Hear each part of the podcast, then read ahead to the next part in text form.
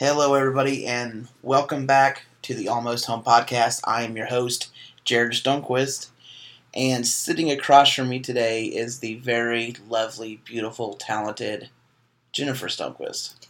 Hi. Say hi, Jen. Hello. Jen is uh, my wife, for those of you who haven't filled in the blanks yet, and we're going to be listening to her testimony today. But before we get to that, uh, I think we wanted to kind of discuss the so the previous episode, which was my testimony, um, touch on a few things there. Before we get to that, so prequel to the prequel, I have three icebreaker questions. I bet you did not see this coming. I had no idea. Tell me, Jennifer, what is your dream car? uh, a 55 Chevy. Chevy car? Chevy, like a Bel Air would be fine. Yeah. Yeah. Four doors specifically. Matte black. Yeah, she's the only white person wheel. that white wants wheel. Right. White rims. white walls. white walls. Yeah. She's the only person that prefers the four door over the two door, which is just fine by me. We'll have it someday. You just have more people to tag along. Well, same amount of people, just easier to get them in and out. Yeah, I guess that's true. I'm still cool with the four door. Second question, and I knew the I knew the answer to that. It was like when Gage said Patrick Swayze. I knew what was coming. um, second question: If you could be a professional athlete or coach, what sport would you choose? Oh man. That's I like oh. I don't can I have can I try both? Can I do both? Sure. I would like to be a professional volleyball player. A libero. I couldn't and back row digger. I with my height I could never be up Okay. I'm glad you cleared that up. yeah. And I'm I was 5'1". like, I was I was kind of thinking, what does your zodiac sign have to do with it? But Libra is a position, Yes. not your sign. Okay, Yeah. All right. It's when the back row player, when you rotate and it goes up to the front, then I would go out and somebody would go into the front. Okay, And so I would just play the back row. okay. Not a spiker. No. Gotcha. I would probably coach like cheerleading, like Chiefs. I mean, I would. Professional. Yeah, yeah, but like college, I would like to coach college level cheerleading. Gotcha. Okay. And you know, number three, it's the same for everybody. What is your favorite passage or scripture? Yes. Um, right now, currently, the one that's on my heart, because I think I have favorite scriptures all the time, but most recently it has been um, Hebrews 13 8. Uh, Jesus is the same yesterday, today, and forever. I like it. Very Yes. I think you can really hear me drinking water right then. Yeah, so, start that Um, no, we're good. So, um, and then you answered those questions beautifully. So we're gonna ask, what did you think of my test? Well, I asked that as if you didn't know ahead of time what was going to go on. I think it was really good. Um, of course, I've been a part of your life for a while with seeing you evolve and to be different and to change. And um, I think it just shows that what what can be how things can be different when you put God first. And it just really gives you a more clear picture of the things that you used to do and you don't want to go back to that now that you have God in your life and you continue to put him first in your daily your daily life like first thing in the morning and our finances and our family and everything like that and we're stronger than ever so i just that's kind of my takeaway from it was that it just just shows that when you put god first it's life changing You can accomplish anything and everything at that Yeah. point. Yeah. Yeah. And I've had people um, come up to me and approach me now um, after listening to it. It's only been, you know, a few days since it aired. And I've had gotten text messages, and I get messages all the time after every episode. Um, Yeah. People talking about it, and it's it's so far it's always good. Um, about their, it's a good response to the messages and stuff. But this one being specifically about me, I got a lot of uh, a lot of messages of um, that didn't know even people here that have known me my whole life that didn't know the the depth of my issues or whatever. hmm So It's very vulnerable.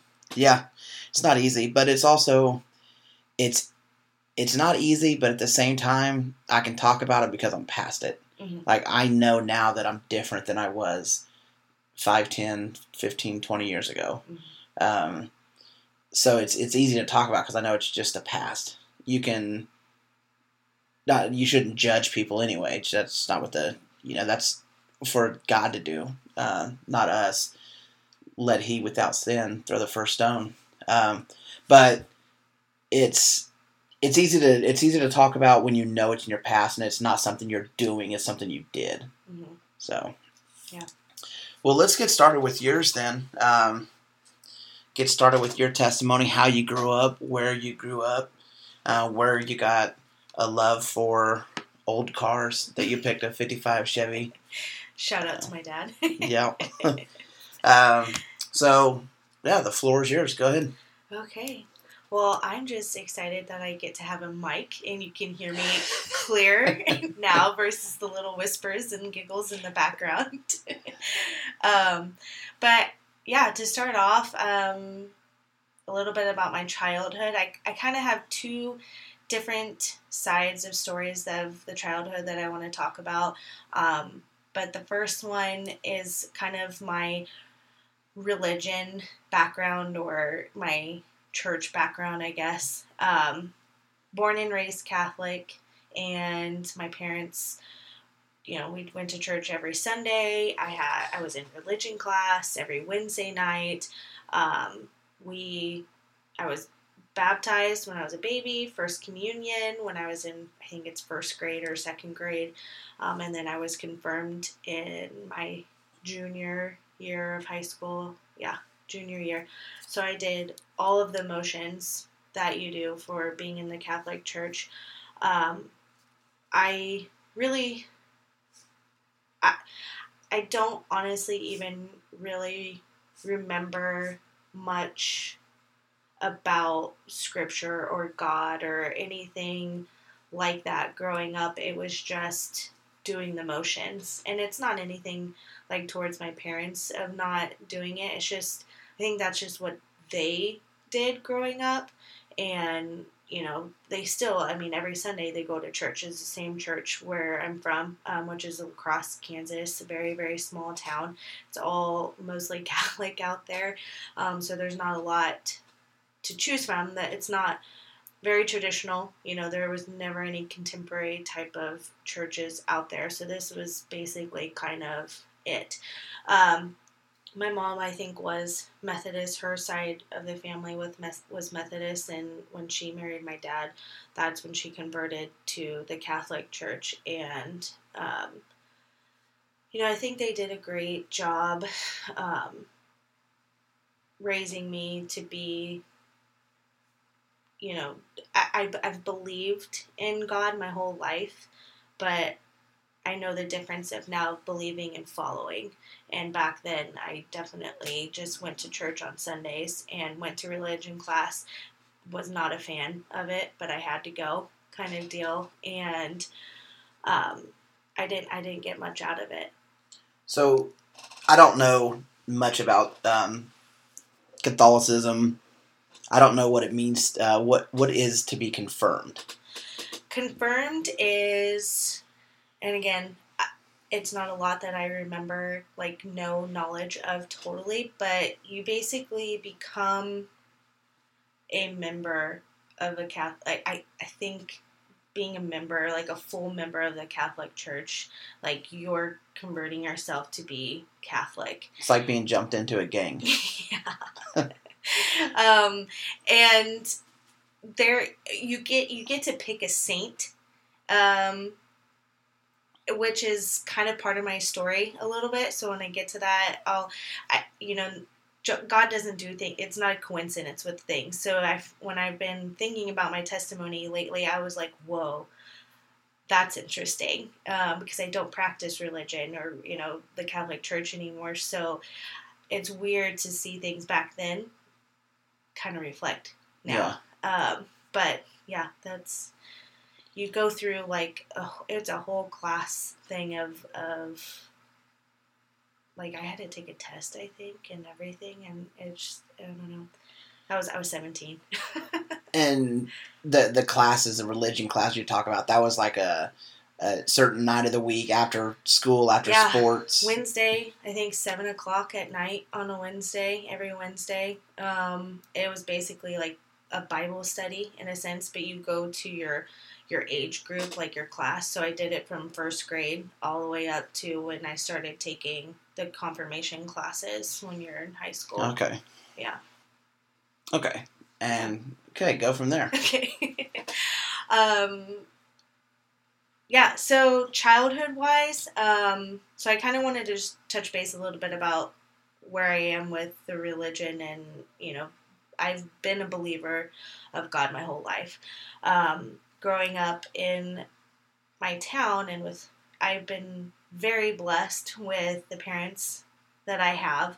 Um, they're absolutely amazing, and you know, I'm lucky to say that I still have parents that are together, and um, we. I don't really. I, I know I didn't have a bad childhood, and um, I had parents that are very loving, and they did so much for me that I took for granted then. I had no idea how much they actually would do for me.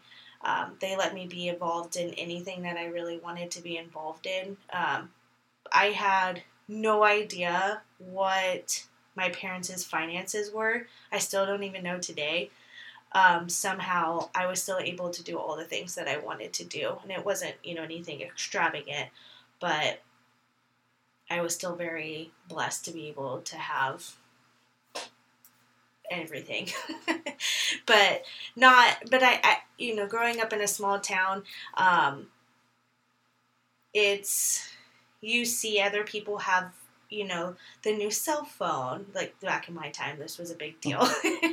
the new cell phones or clothes and new shoes and all of these things um, and i didn't get to have all of that but I got to do so much other things. Like, you know, my parents let me get, I was in 4 H, um, which is a huge, big part of who I am now. Um, I started as a tag along at six years old um, for 4 H, and I did it all the way up until I was 18. Um, my, my mom's mom and dad were very into 4-H and everything, and so that kind of filtered in. And um, so, good childhood. I don't know much about you know, being in grade school, middle school, but in high school, that's kind of when things changed for me. In a small town, your friends that you have there, the people that you have, that's it. like, and I'm talking, when I graduated high school, I had 100 kids in my whole school, 29 in my class. Like, it's a very small town. And out in the middle of Kansas, your other towns are 20 30 minutes away so it's not like you could go like from here to baldwin or you know where it's five minutes away versus you know out there it's just your town's it that's all you have so you have to make friends with the people that are there and um, in high school i had well in middle school and grade school i had a friend two friends you know from kindergarten all the way up, and then in high school, that's kind of when everything changed. Um, Facebook became a thing that was like invented, and social media, text messaging, MSN Messenger. Um, it was that was my generation, you know, of when everything started, and cyberbullying was huge for me. Um, I was bullied on MSN Messenger a lot. You, it, it got so bad that my parents were printing off messages and we're going to take it to the school or to the parents of these girls that were um, bullying me. And so that new invention was destroying my mental state. And all that I wanted to do was be friends with people. I just wanted to be like all the other girls who were getting attention and I wanted to be them because they were getting that attention. And and it wasn't just so much for like boys, like from boys, it was from coaches and teachers and it was a big deal just to be published in the newspaper in a small town. And you know then you see on facebook who has the top friends because they used to have a top friends section you know? On uh, uh, myspace and well i didn't do myspace but oh they had it on facebook too? Yeah the great when you came out. So you could see if you made somebody mad you get to number 10 you know you were number one but wow. Yeah. and so you would see this this attention and it, so it was just everywhere and i wanted to i seeked that attention because i wanted to be liked and i wanted where okay this person's more involved in this or this person's involved with this so i got involved with everything. Everything because i wanted to be included. I wanted to feel liked. I wanted to just not have the spotlight on me but i just wanted to be where everybody else was getting attention. So i was in volleyball, basketball, track, cheerleading, uh, Big Brothers Big Sisters, band, vocal, SADD. Um, you were in SADD Drunk. you were in students against drunk driving yes, I was. and if you listen to my podcast at the time that you were in elementary school thinking about SADD i was Yeah, out there doing the opposite yeah. We're eight years apart for all those people out there. yes. So I was involved, and that was just in school. I mean, being in 4-H that put me involved in everything else outside of there. But I wanted, I just, I just yearned for the attention, and then to get cyberbullied from these girls, on top of just wanting to be them. I was still getting cyberbullied. And I mean, I would come home crying every single day. I would beg my mom and dad to let me go to a different school and to a different town. And I wanted nothing to do with this town anymore because of how bad it was. And I, back then, I didn't have a voice. I, I wasn't able to confront these girls or anything. Um, and so I just, I didn't even I wasn't I didn't even know who I was as a person, like a growing up person. I just saw what was on Facebook and in mag like I got magazines back then too. you know all the popular Britney Spears, Christina Aguilera. That was my time, and you know uh, everything that they had in war and stuff, and I wanted to just be like everybody else. After high school, I was I just I didn't want to be in this town because I was not liked anywhere. I had friends, but that's just because we had to be friends, kind of deal. Specific. I mean, I have some close friend now, but um, so after graduation, I was done. Like I went as far away as possible for me in Emporia, which is four hours away. Um, but I was there for a year, um, an elementary education major, and some crazy reason I got into the mortuary program or the funeral home working there, so I switched majors, and that's how I ended up in Kansas City uh, because Kansas City is the only school in Kansas that has a mortuary program. So that's how I ended up here in Kansas City. I did that for a couple of years, and while I was in school, um, I got a job at Rawhide, Harley Davidson. So I was going to school there, or I was going to school. I was working at the Harley dealership. I was working at Pizza Hut, I think, at the time too. And so I would go to school from like 7 a.m. to noon, and then go work at the funeral home from 1 to 5, and then go work at Pizza Hut from like 7 to 11 and then go party hard from midnight to three o'clock in the morning for go sleep for a couple hours and then start and do it all over again. And then I work at Rawhide on the weekends you know and then after I got out of school I worked at Rawhide for a while and that's how we met. And that's where we met and that's where your life changed for the better for the rest of your life. Something like that. No um I'm getting all nervous, like it's the first time I met you again. no, we met. Um, what year, man? 2011. Yep. I think is when I, because I started like right before you did. I started in August 2011. And I think I started in May.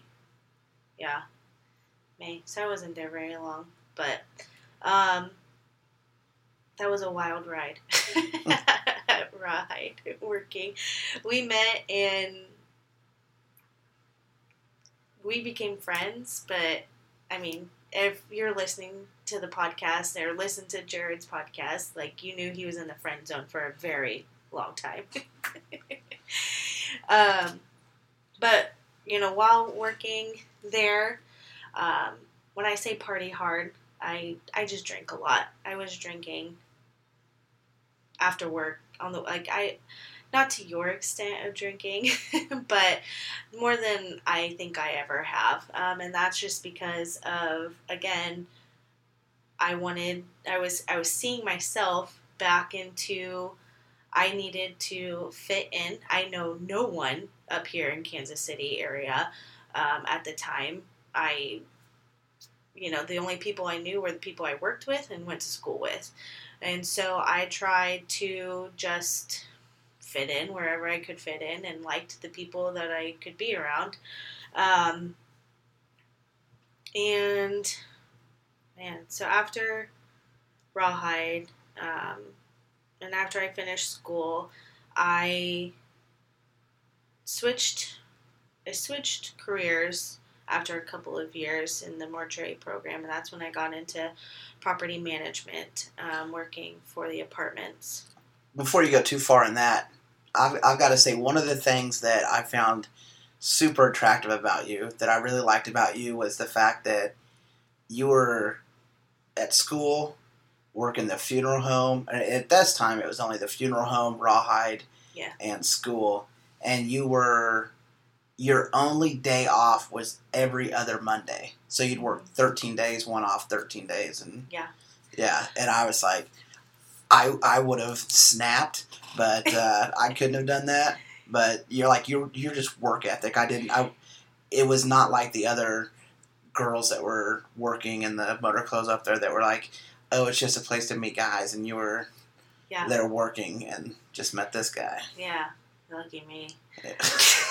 no um you know but that honestly goes back to my childhood with my parents was when i i mean when i turned 14 or 15 i had a job and i was working at the grocery store. And if i wasn't working at the grocery store there in town um, i was working at the co-op during harvest for wheat harvest. I was working there. I if i wasn't doing that or it wasn't the season um, my, my mom was she still is the county treasurer for for Rush County, and she would get me a job there. Um, Vote Christy Biddle. yes. Um, there, there were people that were writers in town that my sister was doing work for before, and she was able to get me a job with them where I'd go do flowers, gardening stuff in the mornings, and then I would go be a writer's assistant in the afternoon. Like, so my work ethic and having I guess a workaholic in a sense came easy and it was I thought that was normal for what you're supposed to do is to have multiple jobs and you fit your social life in wherever you needed to. Well, your dad. So, like when you mentioned you didn't have the the fancy shoes and this and that, it wasn't because your parents didn't work or weren't poor or whatever. Your your dad had a good job. Your mom had a good job.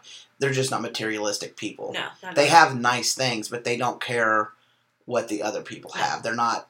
Yeah. You know, they don't have to wear the fancy clothes and do that kind of Right. stuff. So and you're you know and when you kind of sit and listen to our you know family history and stuff well my my mom for instance she was born and raised on a farm like a chicken farm and you know something like fifty thousand chickens or something. like, like 3000 i think it was a lot. it was a lot of chickens she hates chickens but you know and my grandparents my dad or my dad's grandparents you know more about the my grandpa and everything Yeah. you know but their generation and where they came from it's you earn your money you earn you earn your keep kind of deal and you have the money to be what's provided for. My dad had motorcycles and all kinds of really cool cars growing up, but then when he had kids, he put those those nice things to the side. He sold them, made the money that he needed to to provide for his family. You know, now he's back at it with yeah, everything. some cool hot rods. And, yes. Um, you know, so and my mom had we do all the things. You know, she, but that's just how it was, and so I thought that was normal, and I think it should be normal. Kids should have jobs when they turn the right age and Sure. have jobs, but uh, that's a whole other podcast story. um, but yeah, so I we started dating in 2013, I think. you think? Think, just kidding. It's 10 years next month, July 13th. There you go. Um, yeah, man, 10 years. Um, anyway, so uh, working in the property management, then I was able to condense only down to one full time job. and we got engaged in 2015 Fifteen. and then got married in 2016 got a house She said yes on the second attempt to marry her. yes. Yeah. We were just in our first apartment and you're like we should get married. And i was like no that's not a thing. It's not going to be a thing. But here we are. Um, See, I knew it was best for you. Yeah, that's true. Um, so 2016, we got married in November, and then we, I found out I was pregnant in late January or February, I guess more February, um, and then we had our baby in July, which was supposed to be in October. And that's kind of when my where a lot of things happened for me mental state and and just um i can kind of start with healy um so we went in to the nicu on that or we went into the hospital on that sunday before and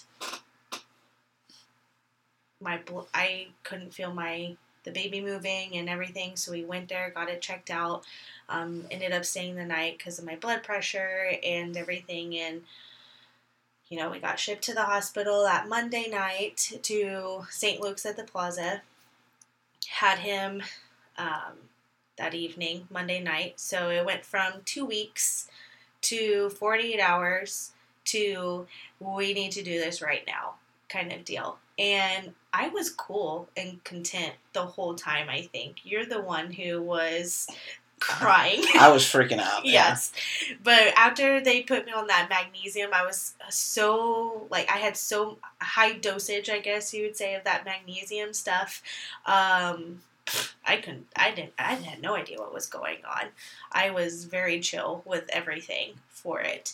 Um, you know, and my parents weren't there yet, my family wasn't there yet. Um, all of your family was there instantly, as they always are with anything with our family. um, and so I, I mean, the first time that I think I actually panicked was when I wasn't with you anymore. They, you had to go get ready. I think whatever you had to do before, and then I had to get my epidural and all that stuff, and they had to keep a, a heart monitor on the baby. So I was I had ties everywhere because it was like they finally found the perfect spot where they could hear his heartbeat. And so one nurse was holding under my gown onto my stomach, holding it in place with all the straps everywhere on me. And I remember sitting on the bed and they're getting the epidural ready. and I looked at her. I can't I couldn't pick her out of a, a lineup. Like I don't remember her very much, but I looked at her and I was like I'm I'm freaking out right now. Like, can I just pet your arm or something? because I'm I'm I don't know what's gonna happen. And that was like the first realization of oh my gosh, what is going on? Like everybody talked about the baby, like the baby this, the baby this, the baby this, but nobody ever talked about me. Like, I remember asking Dr. Florio, who you mentioned before um, in your podcast, you know, she's an amazing doctor. And I remember at one point I was like, "Well, what about me? Am I going to die?" And she just looked at me like, "No. Why would you think that?" You know? But I'm like, "Because nobody's said anything. Like nobody has talked about me at all. It's always it's always about the baby." you know, which was the I get it. But at that time I was like, I have no idea about myself even. And um she's like, It's okay, just pet my arm. it's fine. I was like, Okay, please don't paralyze me as I'm looking at the people behind me. And that's when all the panic started. Um, but so after, you know, you were there by my side the whole time with the C section, and everybody was great and everything. I don't remember hardly anything at all.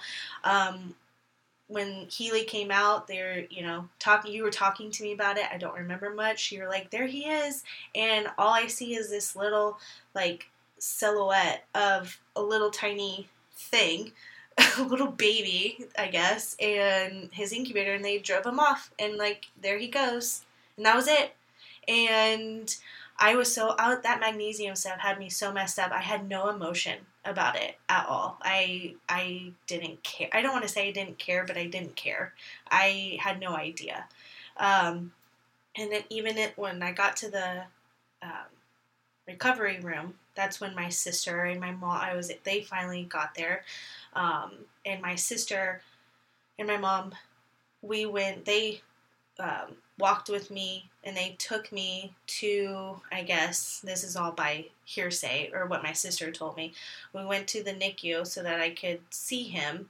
Um, and my sister said that I just stared at him. Like I had I didn't cry. I didn't like, oh my gosh, my baby. I just stared at him and I had no emotion about that I just had a kid. Um, and then we went back to the room, I think, and uh, let's see, a couple days go by. I'm still on that magnesium, I think, till Wednesday morning, like early. I think I got off of it like Tuesday night at 11, and then at 11 p.m. And then they said it would take an hour or so to for it to like get out of my system.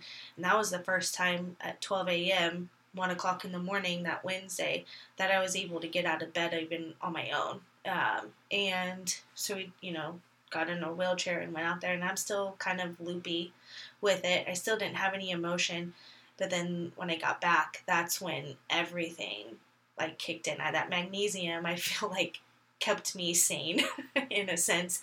And you were asleep already, like passed out sleeping early in the that morning and I had to call the nurse, and I was panicking. I cried and I had so I could feel my heart just beating out of my chest, and I could hear it inside of my ears, like how hard it was just beating. And I called her, and I was like, "What is happening?" She's like, "You're probably having a panic panic attack. You know, it's totally normal." I was like, "I just had a kid." I had a mm. baby. He's not here the husband's not even waking up and I'm panicking right now. Like I'm freaking out in my own like I'm not okay. I'm not okay. And I think that morning you called my mom back and were like, "Hey, Chrissy, um, can you come back to Kansas City, which is four hours away?" And she, I think she came back by that weekend. Before that weekend, yeah, she. I remember calling her just being like, "She she wants you. She needs you need to be here. She There's just something about a mom and a daughter. A daughter, like your mom's great, but it's not my mom. Sure, you know. so I, it was just that comfort of like I need, I need my mom. Um, so I got discharged from the hospital that Friday. You were at work. My mom took me home. Um, I remember stopping at Firehouse Subs. I, I needed a sandwich. um, and she stayed through the weekend and then that Monday um, was so a, a week later um, was the first time we were my, my mom and I went to the hospital. You were at work, and the nurses were like, Do you want to hold him? I'm shaking my head, No, no. And my mom's like, Yes, yes, you do. I'm like, Look at him. I'm gonna break him if I hold him. They're like, no, it's fine. They call everyone, res- like the respiratory people, the more nurses, all the people are in this room, and I'm just sitting here. Okay, let's do this, you know. And they put the baby, like, you know, three people are carrying the, the baby and putting Healy on me. the the at, by this time he had already lost weight. He was like one pound four ounces Yes. at this time, yeah. and it, and still three people carried him over, like if, holding lines and Yes. cables and if you want to know the size, like, go find a new baby bird and how fragile it is. And, like, his skin is see through. And he smells awful. And, you know, so I still was not like, I was scared to hold my kid for the first time. And that's not normal either, that feeling. You know, I should have been excited and everything. And I'm like, I'm, I'm a week into having my kid, and I'm just now holding him. And that hits hard. and then, um, you know, you get to have, you get to hold him and, you know, everything else. So we spend 84 days at St. Luke's Hospital. Um, and during that time, well, when I had him, I did not want to breastfeed. It was not my thing. I was not something I wanted to do, but I felt obligated to pump at that time. And because, you know, they're like, well, he's going to have donor breast milk. Um, and I was like, well, then I just need to give him mine at that point, you know. So I felt obligated to, and I did. Um, and man, I think it was probably like six to eight weeks into pumping um, at home, and that's when um, it's hard. when you were when you were pumping, it was it was really hard on you. it was hard. Um,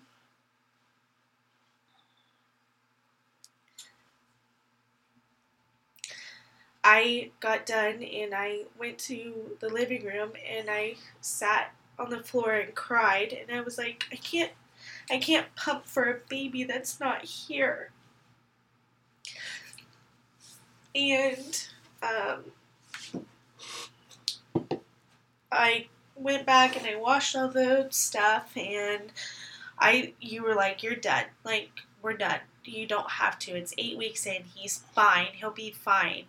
Um, and that's when like more panic attacks were happening. And I was anxious. I thought I was dying like every day because I had a premature baby and I don't like with preeclampsia they don't know still what causes that.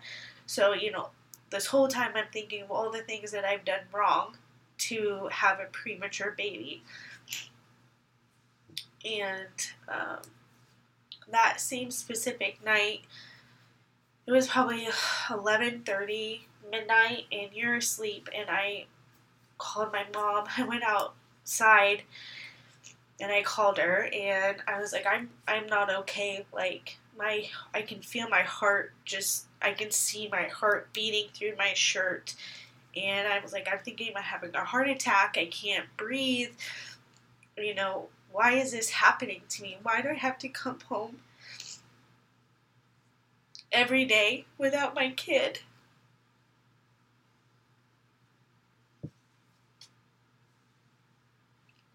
And she finally calmed me down, and I got off the phone and this is the first time in my life that I just like looked up at the sky and I was so mad. Sorry. Fine. I was so mad at God. I blamed him first and foremost of um of like what did why like what did I do wrong in my life that I have to come home every single day for almost 100 days without my kid and to not have a beautiful pregnancy that you see all over Facebook and all over social media all the time of how natural and beautiful it is. And I didn't even get to feel him move inside of me ever. And I feel like I just got everything that a woman is supposed to have. You know, we're supposed to reproduce. That's our. That's what we're made to do, and I can't even do it right. That's that. That was my mindset to like what. What did I do to get all of this taken away from me to not experience the gift of like be you know just everything that you got to feel inside of him and and to, I had to go a week without holding him for the first time you know and I just I I had so much hatred towards him because I didn't feel like I deserved that. I did, you know, I waited to get married and have a baby with somebody that I loved and and it just got like that that's what that's what I get. and you know, so I I just got in this self pity, um, and even though I had you and you know your family here, and I obviously had my family to call and things, um, but I was just so alone. There was no one else that I knew personally, like knew well, to call and just be like, I'm not okay. I don't know what I'm doing. Like you know, I, I need advice, I need help, I need something. You know, I didn't have that. And so it was lo- it was lonely. Even though I had you, it was still lonely. Um, because we're both going through this together, you know? And it did make our relationship stronger for a while at that point um, because it was, um, I mean, that was our world for three months. As soon as I got discharged from the hospital. I stayed home for that next full week, I think, and then that and a week later, um, I was able to get um, cleared to drive after my C-section. And I went back to work after two and a half weeks of having a C section and having a baby. and we did that for basically a 100 days. And we would go to work, meet at our little spot on by Go Chicken Go. No. No. Church's chicken. Church's chicken. Get your chicken I right. get my chicken right. um, drive 30 more minutes or 45 depending on traffic and we would grab either something to eat um, on the way or at the hospital and we would sit there for two to three hours so by this time you know it'd be 10 11 o'clock at night and drive home which was another 45 minutes so we would get home by you know 11 midnight every day for 99 days and our debt started piling up because we were getting pulling out credit cards for um, gas money and food Eating out all the time. eating, yeah. couldn't I, I wasn't gonna cook at 10 o'clock at night you know and so we did this and it was exhausting. And but it was our routine at that point after a couple of after a couple of weeks that's our routine. And we you know i was fortunate enough then to go on maternity leave after he came home from the hospital um, which you know they you know everybody who talked to us you know oh well, at least you're healed and you know you can get some sleep and you know all the supportive things that you know nobody knew what to say. But it was the the things that would come i'm like yeah that's great but i'd rather have my kid you know? But um so after after a couple of years um you know i'm in the town that we're in in wellsville now and you know we're, we're starting our life with our new baby and um it was still i'm still just very lonely. I don't have a lot of friends i didn't have a lot of friends here. I had your family and your friends and that was it. And it was hard to be in a town that you don't know anybody and then you have a baby and you have no social life at this point. You go to work and come home and that's it. That's all you know. And you still had your friends be able to go and do things. And um, I I guess I st- that's kind of when I started resenting that. Of I'm jealous, I guess, and I think I've said that to you before. Just jealous that you had friends and that you can just go over and hang out with your dad if you wanted to, or your you know parents. We do everything with your parents, and which isn't a bad thing.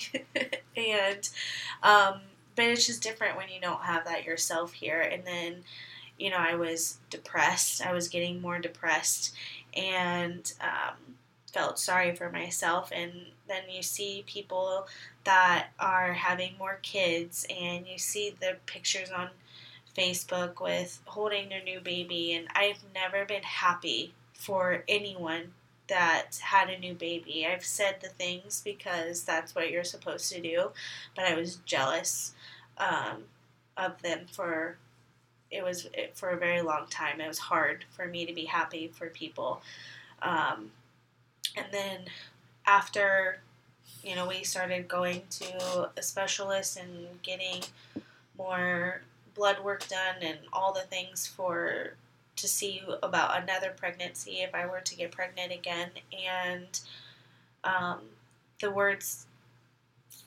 it's going to be 50 50. It could happen again or it couldn't happen again. And I'm a hypochondriac at this point. Like, sorry, but 50 50 is not going to work for me. and, you know, we sat there for a while and we just I, I told you I was I was terrified. I was terrified to have another kid. I don't want to die. I don't think I would emotionally handle losing a child. Um, you know, then what about Healy? What if I'm on bed rest in a hospital for three months and have to do this and you have to do it alone? Like, there were just so many things in my mind. I was like, I'm not mentally okay still, even three years later. And I don't think I could do this again and you know so we made the decision to you know that we weren't going to have any more kids and the the doctors I don't remember the statistics on how many women don't make it through childbirth, but you were this part I do remember 10,000 times more likely to not make it through a childbirth than uh, a quote unquote normal pregnancy. Yeah. Sorry, but that's just that's yeah, that wasn't good enough for us. That was yeah. we were okay with being yes. parents to yeah. A, an only child. Yeah, and you know, yes, we hear like, oh, you can foster, you can adopt, and all these things. Yes, you are hundred percent correct. We can do those things. It's just not the same for me mentally, you know. And maybe still that's in our chapter of our lives. I don't know, but at this time in our life, that wasn't I, I could not accept that fact. Um, but I still was more terrified of getting pregnant than anything. And so I went and got, you know, my tubes out. And this was either during COVID or right after COVID because I had to go into the hospital by myself to go get my sur- to have the surgery and I sat in there. It was they were behind, so I was just sitting in there by myself, and I'm already, I'm already depressed. I'm already like coming to the realization of like, this is it. Like I don't get to have more kids from of my own, like blood own, and I've. I've never felt so alone in my entire life, sitting in a hospital bed waiting to have parts of me taken out to not have another like more of a growing family with you. And it was depressing and um, just very low very low. Um, mentally mentally exhausting. I'm already I don't know. it's fine. but Oh, it's, it's not fun. I know. But it just it, it was just it's just hard. It was very hard and my depression um, just got worse and um, you know the but getting away from that um, Healy's getting older you know he's not life threatening anymore and you know I've accepted the fact that of not having any more kids we're going to move on you know kind of deal and I think we we talked about like we could foster, we could do this, we could adopt, you know, like we talked about that for a while. Then he like got older, and really, never mind, just one's fine. He's a lot, uh, but I was starting to be okay with things, and my panic attacks, my anxiety, my I'm not dying every second or anytime I feel a bump on me or you know my heart gets racing or anything, all that was starting to fade. And I got another job working managing um, the commercial real estate versus the you know residential property management. And I was uh, there for a couple of months and I had to go to the NICU room at the, one of the hospitals, and I did not believe in PTSD. I didn't. I didn't understand it. But then when I came home and explained to you that I sat in a stairwell for a while and cried and had my ch- my te- my chest really tight because I walked into the NICU clinic at this hospital and it smelled the same. It looked the same, like the bright pastel colors and the sterile hand sanitizer that we had to put on thousands of times, you know, in those NICU rooms. And I lost, like, I could, I just, I, the person that was coming out of the room was like, I need you to give this to this person. And I walked out because I thought I was going to pass out. And I was like, I can't manage hospital buildings when I'm going to have a panic attack every single time I come in here.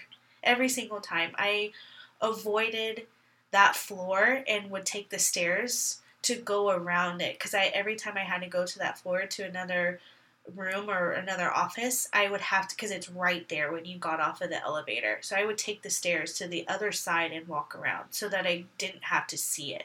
I didn't want to see the NICU. I didn't want to go I don't want to go back to the hospital, and I don't know why I thought I would be okay taking a job managing hospitals. so I left.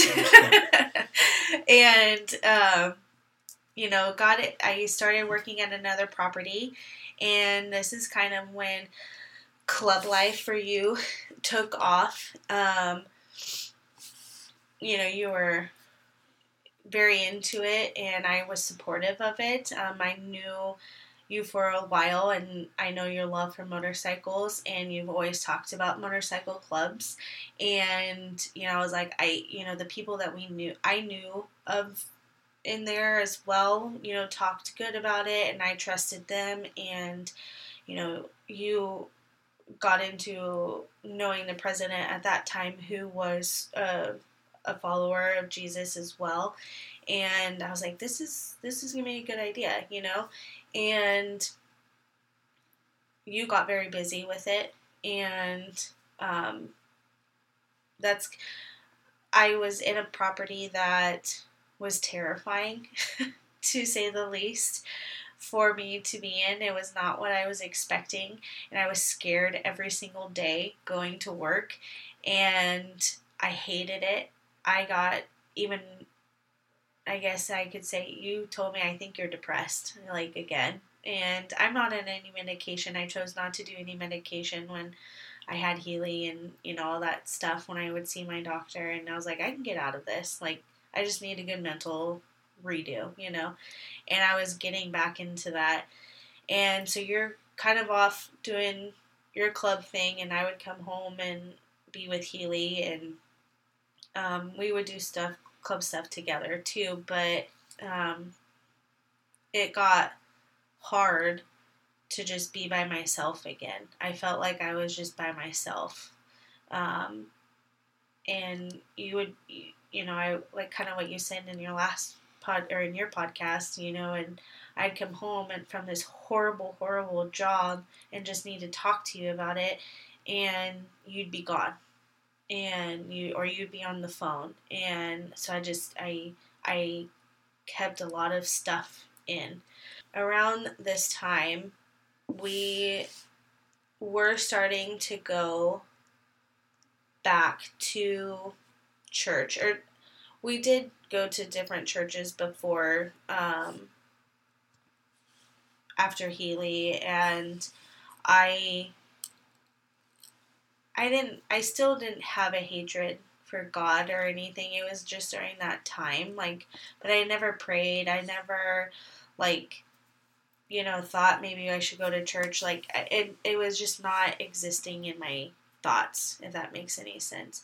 Um, so we started going to family church and um, things were good and um, but we kind of started I feel, I guess the words are we were just going with emotions. We weren't excited to go to church. Um, it was just something that we did to feel better for a little bit. We knew we needed to go, um, but then when we started, when you started getting more involved with the club, and I just was busy with work and stuff too, we kind of started separating. And by this time, I'm 30 years old, I think.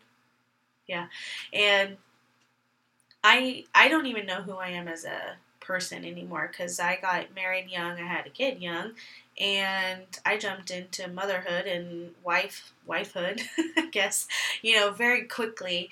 And I didn't I didn't know who I was. I was just lost. I still at this time um, have self pity of like I don't have friends. I don't have you know my family. I don't have all of these things. I'm just in this town that is hard to be a part of and it's not i'm not saying that to be mean like but you know a lot of people here were born and raised here together for a very long time and it's hard to be it's hard to put yourself in that um, in that world. It's hard to be an outsider in this It town. is hard, and and it's not. I'm not saying that to be mean to anybody here. It's, It's, just, probably that way in most small towns. Probably. It's not. Yeah, it's not a thing that's it's just unique to it's Wellsville. hard. And so I caught myself back to the 17 year old girl that I was in high school. Was like, fine, I'll just get involved with everything.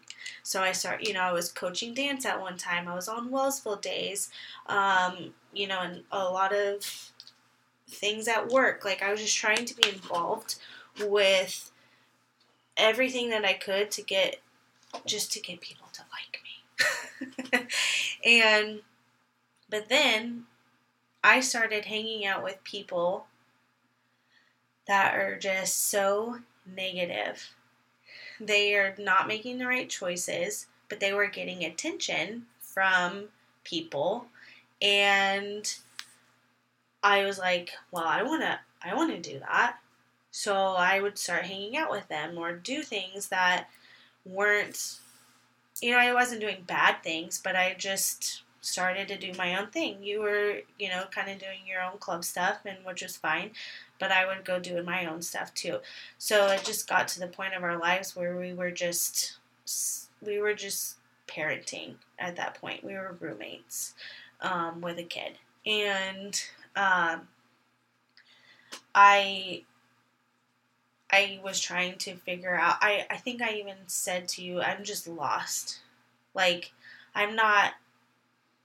I'm just I'm just lost. And I even remember telling my mom that I'm just lost. I don't know what I'm doing anymore. I hate my job. I really don't like the place that I'm living in. I really don't want to come home. The only reason I'm coming home is because of my kid. And um, I'm seeking attention. I'm yearning for some kind of attention from someone, anyone, um, just to feel included again. Like I'm, I'm living back in my high school days. I feel like I um, it, it just got exhausting to be like, hey, I really like you. We should hang out, and then I never hear from them. and like that, it just that's hard. That's hard, and um, so I just started to do my own thing. I started doing graphics on the side. Um, now I'm doing grazing tables for people, you know. Um, I found things that I like, and I started to find who I am as a person in the last couple of years. And I think that's important. And something I always want to tell like young girls, you know, in high school and like in their 20s now is like, find who you are first. You know, like find what you like to do because that's what I struggle. Like I can see that now. Of I know what I struggled with, and I just didn't know who I was. And but at this point of time, you're more into your faith um, with Jesus, and I don't think you were baptized yet. I don't think it was around this time, but you were just. Um, we are going to church, you're getting more involved, and you're going to Bible studies and all of these things. And I, I was jealous of that again with you. Was that I'm like, you can you're giving all of this attention why can't you give me any attention of this and you know because it was the you know club stuff and then you would go to bible studies and then all of this stuff and we we haven't even been on a date in over a year you know and life happens that's a thing but i i remember at one point sitting there and i was like i'm jealous of his relationship with god because I don't have a relationship with my husband anymore. And that's not okay. And I still was I I still wasn't like okay, well I'll just go to Bible studies too. Like I never even thought to do that. I was just like I don't know why like why I'm jealous that you're having a relationship with God. so at this point, I'm I'm I'm kind of just checked out. I I'm more I'm I'm just alone. I don't have family here. I don't have friends. I just have Healy, you know, and I just I felt like we were growing apart and I was you know, I, I told you I wanted to leave and you're like, that's not happening. and, you know, like, no, but you know, you're like, can we just work on this? Like, can we go talk to our pastor? Can we, you know, counseling, like you'll do any, you know, whatever. And I was like, I don't know, I don't know. Like at this point, I I was looking for jobs at my in my hometown and houses, and I was just I was ready to just go back to where I knew more people, I guess, and be alone. And um, one of the last nights where I was like, I think I'm just gonna leave tomorrow. I, I went outside it's probably like 12 o'clock in the morning, 1 o'clock, you know, you're asleep. And I went out and it was the most clear night ever. So many stars out. And I just like took in a deep breath and like stared up at the sky. And I apologized to God for blaming him a long time ago for Healy. And I prayed for the first time in years and was like I I just need help. I need help. I don't. I have no answers to anything. I don't know what the right thing is to do. I need a sign. Like do I leave? Do I stay? What what do I need to do? And um that next day or you know maybe a week later, I don't know. It was I got the phone call that I got that job, the new job. And you know how pumped I was to get this job. It was everything I wanted. You know, it was closer. And I got this job at the same time. I don't know time frame wise, but around the same time, I remember seeing something on my phone that from a friend of yours that you guys were talking and you said, and there was something and I instantly knew that I was like, I, I don't want to leave. Like as soon as I saw these, it like it was a gut feeling, and I was like, I can't leave. I'm not. I'm not ready. I don't want to. I don't want to leave him. Like I got to figure it out. We have to figure it out. And I started the new job, and I started getting. I wanted to try the worship team, you know, because I think in church it was taught, you know, talking about serving. So I started to try to get on the worship team, and um, after after a while we were getting more involved with church, um, but we kind of slipped away from it for a while, and I was getting caught back up into being around negative. I don't like saying the word energy, but it was a lot of negative energy and and negative. Like I grew up in high school with drama. My mom was always like, "Why are you in so much drama?" And that's what I felt like I was starting to get again with adults, like adult females. And I was like I can't do this. Like I can't do the negative thoughts anymore. And I have nothing to replace them with. And you know with drama you know that um, is it Bert Simpson?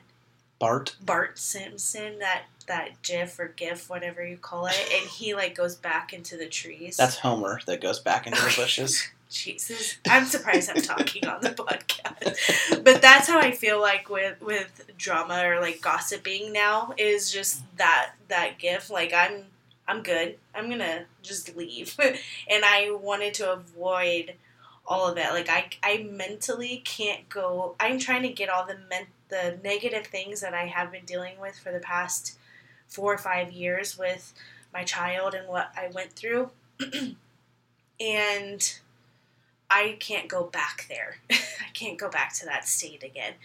And so I, I remember I did get off the worship team um, because I knew at that time that I don't think I went in it. I wasn't 100% in. And so I don't think that it was me going in for the right reasons, if that makes, that probably doesn't make sense. But I just, I knew personally that it wasn't the right time for me to do this.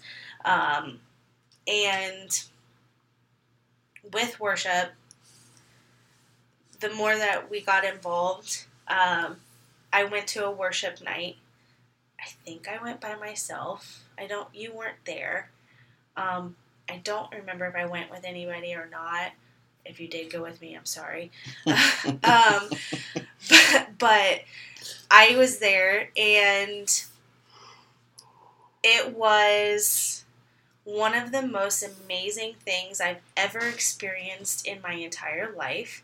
The music and the feeling, the the atmosphere was incredible. Like everything that I have had negative and bad thoughts and self pity and um, just everything was just up in my throat at this point. Like it was just wanting to come out and I I I lost like when I came home I was just like, "Oh my gosh, you missed out on the most incredible thing ever because it was just like I, don't know if that's what the people the presence of the Holy Spirit I don't know, but it was moving and I was just like I can't I need to worship more. I messaged um, worship leader uh, Sam at the time, and I was like, "Can I have the playlist to all of Family Church's songs?" You know, and so I started replacing all of my negative thoughts and feelings, and I was like, every time I feel bad or sad or whatever I was feeling at that time, I would start playing worship music. And worship and Christian music, I switched you know, I, I, I used to listen to music. You and I fight about music all the time. You have a terrible taste. Terrible. You you hated my music. That's probably the only fights that we've ever been in is about music. And now we listen to Christian music together, you know, and worship music and everything. And um, that's I mean that's what I do every day on my way. And I've replaced it anytime that I'm like, hmm, I don't feel so happy, you know, or whatever, I start playing that and I feel better. And earlier when I talked about being confirmed, this is when I like started thinking I was like, "Whoa, this is weird." My first like, okay, I need to put God in my life. I am seeking attention from everybody else, and I've never thought to seek attention from God. And I, that's after that worship night, that's when it hit me. When I was like, this is the attention that I've needed. I've needed positive attention, and no one else has been able to give it to me other than that night. And it was worship music. And the coincidence of, I don't know, you know, that's not a coincidence. This isn't a coincidence. But when you get to pick a saint in being confirmed, my saint was Saint C- Cecilia. She's the saint of music. and for me, like I was, you know, when I've been thinking about this with my test, I'm like, well, that's weird. Like, you know, I I love worship music now and Christian music, and for me to have that feeling of like, I need this in my life to be about during music. You know, like that's that's crazy. Yeah. to have that and so I, I that's been on my heart a lot this past um, week i guess when i was thinking about it but um, you know so we started putting god first and it changed our relationship you and i um, i think that healy and us our par- like we're parenting better. We started doing Bible apps, you know, plans together, and we both are serving again at church, and we've gotten away from um, just a lot of negative things that have happened in between us, you know, for the past couple of years, and financially, we've put God first, and I think that needs to be its own testimony for, For us. sure. Um, just because of how much debt we went into with Healy and with medical stuff and everything, and but our life has changed tremendously um, in the past. I don't know, six, eight months, maybe a little bit longer. I don't know. Yeah. It's, well, I left the club in the end of September, September. so almost Yeah. a year. But um, you know, just so just in the last year, things have changed. I I finally have peace in my mind and in myself.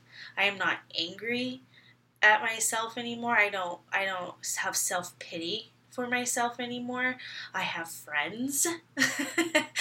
um, you know, I I I don't seek that attention that was negative. I, I seek, and when I wake up in the morning, I'm excited to start my new day of my Bible plan.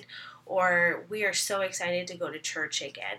And I get excited that I have my alone time just from here to work, which is 15 minutes of, I can get two worship songs in. Are two new songs that, you know, are on there. Like, it's just a completely different mindset now. And it's, and and peace is the the word that I can think of when I've tried explaining it to some friends, some girlfriends that have kind of known my story of like wanting to not be here anymore, like be with you and, and to leave and stuff, you know, and talking about it now, I'm like, I'm peaceful. Like, I find peace again and joy. And I haven't had that for a very long time. I think a, a, big part of what you've spoke about here, um, like that you changed the music you were listening to. It's not just the music, but the things that we watched on TV. You know, we would watch. We haven't watched a series on TV other than Chimp Empire, which is an amazing documentary. if you want to get into that, um, in in in this amount of time yeah. um, we reading books or in the Bible or um, it's it's just when you truly put God in every aspect of your life. The Yeah. music you listen to is about sex and drugs and this and then just you know money and materialistic things, and you know. I was in the same same lyrics, just different tune, uh, uh, the music, you know, and it's just it's changed our lives greatly. Like, yeah. Well, now you see the neg like now you see the negative. You see the enemy more. You know, we say that every almost every single podcast is just that when you're happy, the enemy is coming harder, and so you are around more the negative people and now we call like we call them out. Like we don't we don't need to do that. We don't need to talk about them or we don't need to say you know we we pick that out by cussing. You know i was really bad at cussing and not the right good times and stuff. And now i'm like oh like i know i know when i know when things are bad that i've done and i don't want to go back to that. Um, philippians that don't worry about anything instead pray about everything. Tell god what you need and thank him for all he has done you know and i i have accepted i've prayed now more of like i i just want to be happy for people that have babies who have families who are growing their families and um, i have seen people now where you know I thank God for everything that he, he we have a healthy child. I I we have to be blessed with that and thankful for that. And now I see people, but just having this peaceful mind, I'm smiling at people's pictures when they have them on Facebook of their new families and holding them and their maternity pictures and things like that. Like I have not done that for years, and to know like to catch myself doing that is a really good internal feeling for me. And my dear friend Megan, you know, we weren't friends. I knew I I didn't know anything of her until I found out that she was having a premature baby and I was like I have to reach out to her. She doesn't know me, but I'm going to reach out to her because I know what it's like to have a premature baby and not have anyone to know what I'm going through. And now we're best friends, you know? And so, one of the things that Pastor Curtis has said, you know, that I remember from like day one when we started going, or whenever it was a long time ago, but um, there's two important days of your life the day you're born and the day you find out why. And I always like hold that thought or that, you know, that saying is like, okay, well, now I'm a NICU mom and I want to help other NICU moms and NICU families and just to be there. Like, hey, I get it. It's not fun, but I'm here, like for anything. So I'm friends with Megan because if I was able to help her, there's been just recently, you know, a friend from my hometown has reached out about family. Their your nieces, your your niece reached out to us with about a family that had a NICU foster child, I think even too, and you know we've been able to be here for other NICU families now, and I think you know there was a there was a reason for me to for us to go through that, um, and so to know that I can help other moms in the future with our experience, like that's it's it's pretty rewarding, I guess, in itself. When everyone else has walked away, or I've walked away, or just have felt alone and everything, now that I, in the storm that we went through with Healy, like all of that, we didn't have God then. We didn't have scripture. We didn't have positive words and stuff. And I feel like now, knowing that I have Him here and a follower of Jesus, that when our next storm does come through, I'm not going to be, I'm not going to, I I know that I'm not going to go back into that horrible mental state of depression and everything because I have something that I yearn for positivity every single day that I will be able to use that if that storm ever comes again to have him here. And I think that's just incredible it's an incredible feeling. It's peaceful to know that I'm okay I'm glad you said that at the end. If you would have said just that little bit there at the beginning, people could have stopped listening at that point because that's really good. That's yeah. being able to to look upward, keep your head up, look to God is is huge. I don't feel alone anymore. You never were. I know, but I it's just you know, you and we had family and friends around us the whole time and everything, but it's just when you're in this tunnel, vi- it's, it's like tunnel vision, you know, and it's just nobody knows what I'm going through. Nobody has any idea. I'm alone forever, you know. But Yeah.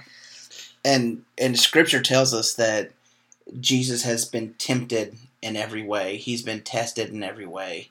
He's been through everything that every person on earth has been through. He's been through it. He's been tempted and tested and he never he never fell. He never fell into the enemy. Um, and I can't I couldn't tell you the address of, of that scripture, but I'll get that to you though um, and, and it's it's just so true. And another thing I want to bring up, you touched on PTSD a little bit. That's I don't know how many people don't realize that PTSD can happen to anyone. PTSD can happen to at any time.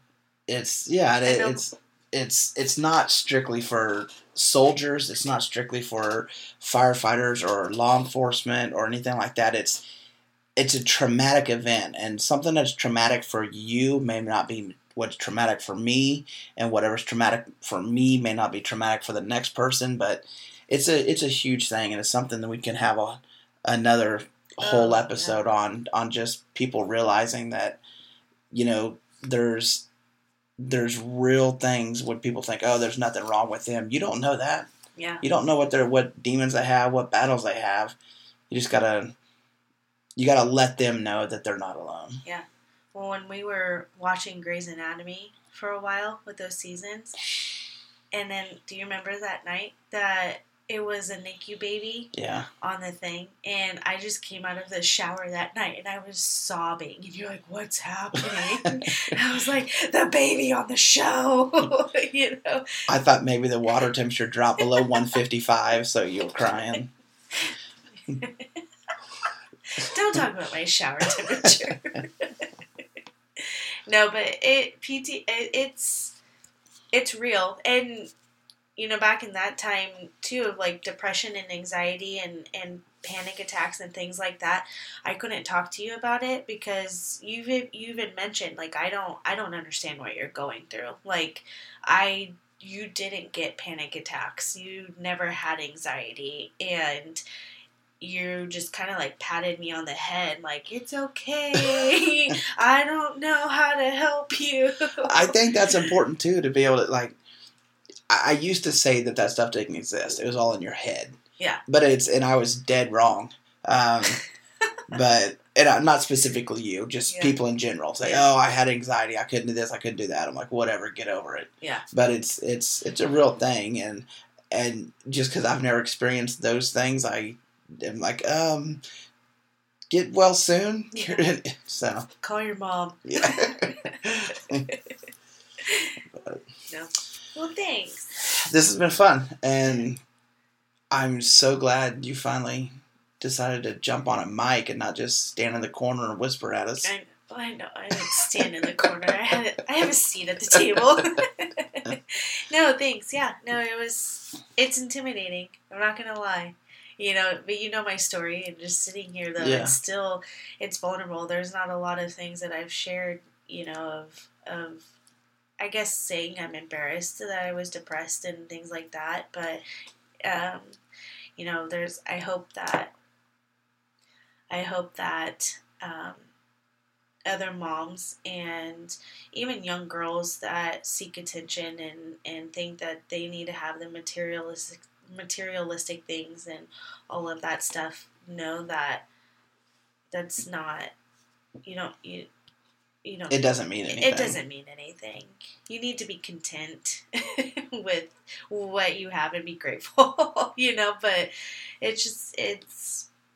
I just hope that that helps other women out there. That's kind of something I have on my heart. It will. Yeah. I know it. Well, thank you uh, everyone for listening. Thank you for coming back for another episode. Um, give us a like, give us a follow on Spotify, on Apple Podcasts, on Google Podcasts.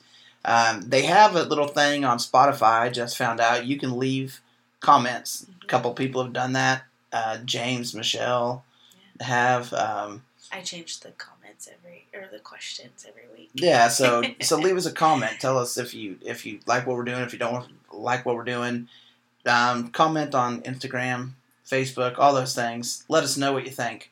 Um, find us on on those uh, social medias and Facebook, the Almost Home Podcast. Instagram at the Almost Home dot podcast.